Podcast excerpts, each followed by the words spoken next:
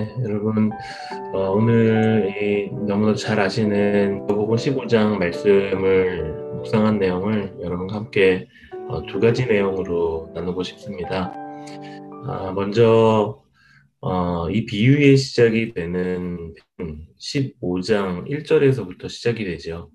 예수님이 세와 함께 하시는 모습, 어, 죄인들과 함께 어울리며 같이 어, 말씀을 나누는 그 모습을 보는 서기관들이 예수님을 비난합니다. 어, 이 사람은 죄인과 함께 어울리며 함식는 사람이다라고 비난을 합니다. 어, 그들이 죄인들 특별히 어, 세리에서 있습니다. 세리는 잘 아시다시피 로마 정부의 권력을 누리며 자시, 자기 민족들을 대상으로 고리대금을 통해 고혈을 하고 있는 사람들이었기 때문이죠. 로마에 붙어서 부와 권력을 누리는 그들을 보며 민족주의적인 성향을 지닌 바리새인과 서기관들은 분노하지 않을 수가 없었습니다. 세리는 자신들의 원수이며 죄인이고 정죄받고 비난받아야 마땅한 자들이었습니다. 그런데 유대의 선생으로 역임을 받는 사람이 오히려 죄인인 그들에게 말씀을 가르치고 그들과 함께하는 모습은 그들에게 참아줄 수 없는 모습이었던 것이죠. 죄인들은 말씀을 들을 자격도 하나님 나라에서 머물 자격도 아니 그 나라에는 합당하지 못한 자격 미달의 사람들이었기 때문입니다. 어, 그렇기 때문에 그리고 그러한 비난과 정죄에 대해 주님은 어, 비유를 통해 그들에게 대답하고 계시는 것이고 동시에 그들을 설득하고 계시는 것이죠. 오늘 그 세 번째 비유인 이 다시 돌아온 아들 비유, 탕자 이야기는 그 비유의 절정에 다른다라고 할 수가 있습니다. 내용은 잘 아시리라고 생각이 됩니다. 어느 날 둘째 아들이 아버지에게서 상속받을 유산을 미리 상속해달라고 요청을 합니다. 그리고 어, 아버지의 재산을 받은 둘째 아들은 먼 나라로 갔죠. 어, 먼 나라로 갔다라는 것은 아버지가 주신 그 돈을 가지고 아버지의 집에서 가능한 한 멀리 떨어져 자신이 하고 싶은 대로, 자신이 원하는 대로 살고 싶었기 때문입니다. 하지만 그렇게 자신의 뜻과 욕, 욕, 의지와 욕망대로 사는 즐거움도 잠시 잠깐이었습니다. 얼마 지나지 않아 자신의 재산을 모두 탕진해버리고 인생은 곤두박질 치고 말았죠. 어, 느 지경까지 갔는가 하면은 유대인들이 가장 부, 부정하다라고 여기는 어, 짐승, 그래서 기르지도 않고 먹지도 않는 그 돼지를 치는 일을 하게 됩니다. 그것을 치다 못해 먹을 것이 없다 보니까 돼지들이 먹는 지엄 열매를 먹고자 했지만 그것을 주는 자가 없었다라고 기록을 합니다. 그만큼 그는 비참하고 처참한 밑바닥이 주저앉은 삶이 되었다라는 것을 의미하는 것입니다. 그런데 오늘 17절 말씀을 보니까 그가 스스로 돌이켰다라고 기록을 하죠. 그리고 아버지와 함께 사는 삶이 얼마나 풍족했고 만족스러운 삶이었는지를 깨닫게 된 겁니다. 아버지의 집에서는 품꾼조차도 양식이 풍족하게 살아가는 그래서 그 아버지는 너무나도 좋은 분이었다라는 것을 깨달은 것이죠. 그리고 말합니다. 내가 일어나 아버지께 가서 아버지는 아마 아들의 이 말을 얼마나 기다렸을지 상상을 한번 해보았습니다. 아들의 이 마음이 얼마나 애타게 기다리고 있었을까. 그런데 아들은 이전과 같이 돌아가는 것은 꿈도 꾸지 못합니다. 그는 아버지의 아들이라 일컬음을 감당하지 못하겠고 그저 푼 꿈과 같이 대해달라고 아버지께 요청하기로 결심을 합니다. 어, 지금 이 둘째 아들의 이 말은 지나친 자기 비하가 아닙니다. 어떻게 보면 이것은 정확한 자기 인식이죠. 내가 얼마나 죄인이고 아버지를 떠나기로 결심했었던 그 결과가 얼마나 비참한 삶인지를 처절하게 깨닫게 된 것입니다. 그리고 이것이 바로 회개의 시작이죠. 어, 그러자 아버지의 반응은 어떠할까? 어, 아버지는 아들이 돌아오는 모습을 멀리서부터 알아봅니다. 더럽고 누추하고 누더기 옷을 입고 있었지만 아버지는 그 아들을 멀리서도 정확하게 알아봅니다.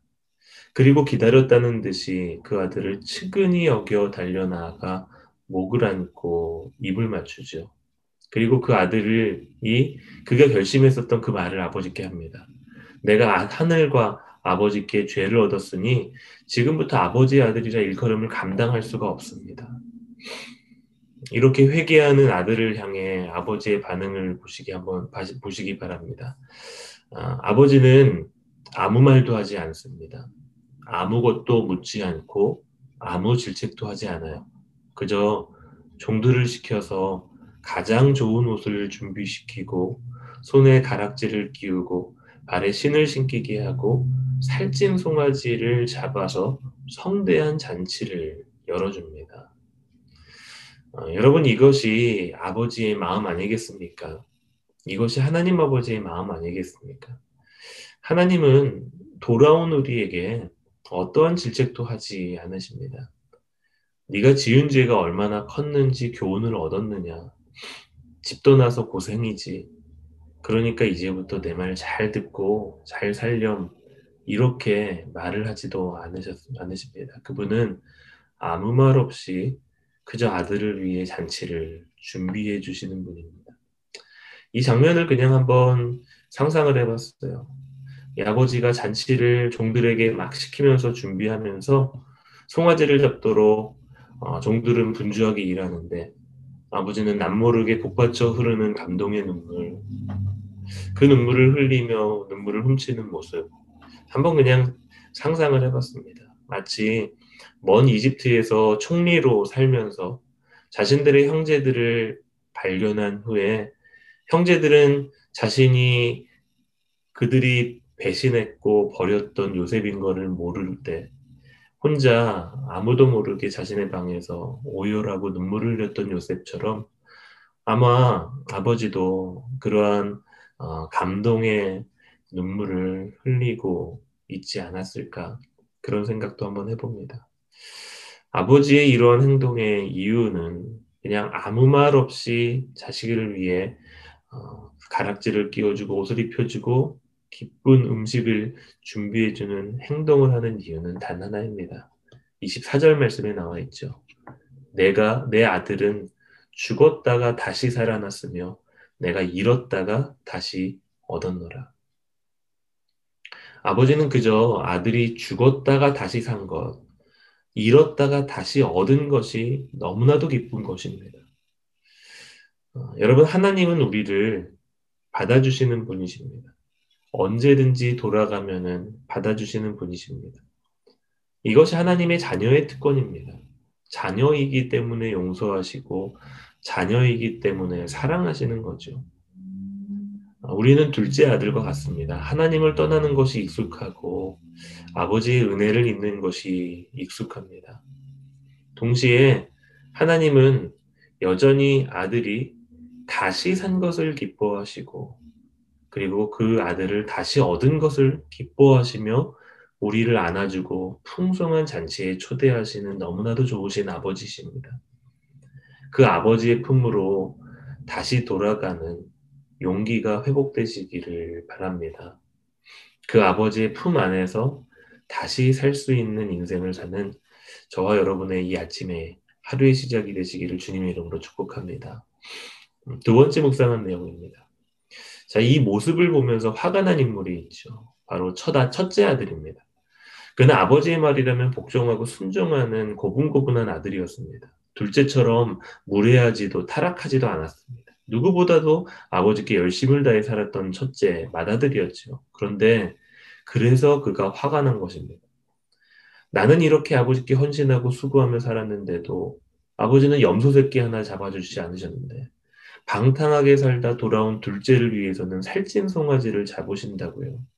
이것은 불합리하고 불공정한 처사이십니다.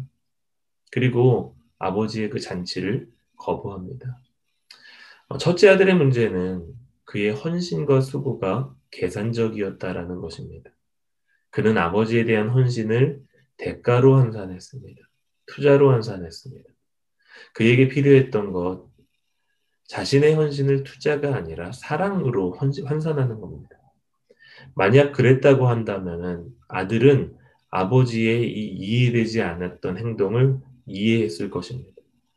대가 없이 사랑하고 대가 없이 용납하고 대가 없이 잔치를 벌이는 이 행동을 이해했을 것입니다.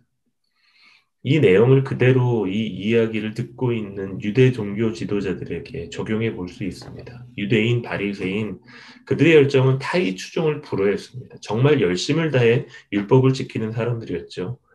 그런데 그들의 헌신은 계산적이었던 것이 문제예요. 존경을 받기 위해 거리에 서서 기도하고 존경을 받기 위해 금식하며 구제 활동을 합니다. 그런데 그 안에는 사랑이 없어요. 그러니 열심은 있지만 대가성 열심이었던 것이죠. 존경받고 높은 자리에 앉으려고 하는. 아, 그러니 둘째 아들과 같은 죄인들에게 하는 주님의 행동은 못마땅한 것입니다. 우리는 이렇게 수고로이 열심으로 말씀을 암송도 하고 기도도 하고 금식도 하는데 저 방탕하게 놀다 온 동생 녀석은 왜 이렇게 융숭한 대접을 받을까? 첫째는 자신이 마음으로 아버지를 대하지 않았기 때문에 아버지의 그 마음을 이해하지 못한 것입니다. 그것이 바로 바리새인과 서기관들 열심히 신앙생활을 하는데 마음으로 하나님을 대하지 못하는 그들의 모습이었어요. 그리고 어떤 작가의 말처럼 우리에게도 내 안에 숨겨진 바리새인이 있다라는 불편한 진실을 맞닥뜨리는 것은 그렇게 어렵지 않을 것입니다. 이 책 제목은 불편한 진실 내 안에 바리새인이라는 책입니다. 오늘날 열심을 다하는 신앙인들과 당시의 바리새인들이 매우 비슷했다라고 하면 놀라실 것입니다. 우리는 그들과 다르다라고 생각했고 지금 말씀을 읽으면서도 오히려 바리새인 서기관들은 우리의 비난과 조롱의 대상인데 우리에게 바리새인과 너무나도 닮은 모습이 있다라는 것 이건 굉장히 큰 충격인 것이죠. 기도하고 예배하고 말씀도 철저하게 암송하지만 그것은 결국 자기 만족을 위한 모습이라는 것을 깨닫는 것은 어렵지 않을 때가 참 많이 있습니다. 누구를 위한 열심인가? 어쩌면 우리는 바리새인처럼 신앙이 아닌 내 신념을 위해 신앙생활을 하고 있는지도 모릅니다. 하나님의 열심이 아닌 나의 열심이 그 나의 열심으로 살아가고 있는 이 불편한 진실에 맞닥뜨리며 살아가고 있을지도 모릅니다. 그리고 지난 본문을 묵상했었던 것처럼 왕의 잔치를 우리가 스스로 거부하고 내 열심을 다하고 있는 그 현장에 대한 미련을 버리지 못하고 살아가고 있는지 모릅니다.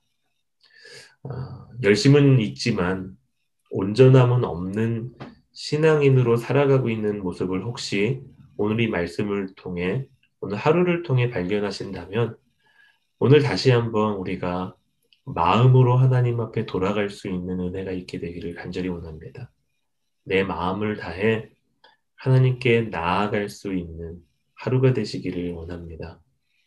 내 신념이 아닌 하나님을 향한 깊은 신앙으로 다시 한번 주님과 함께 동행하며 살아가시는 저와 여러분 되시기를 주님의 이름으로 축복합니다.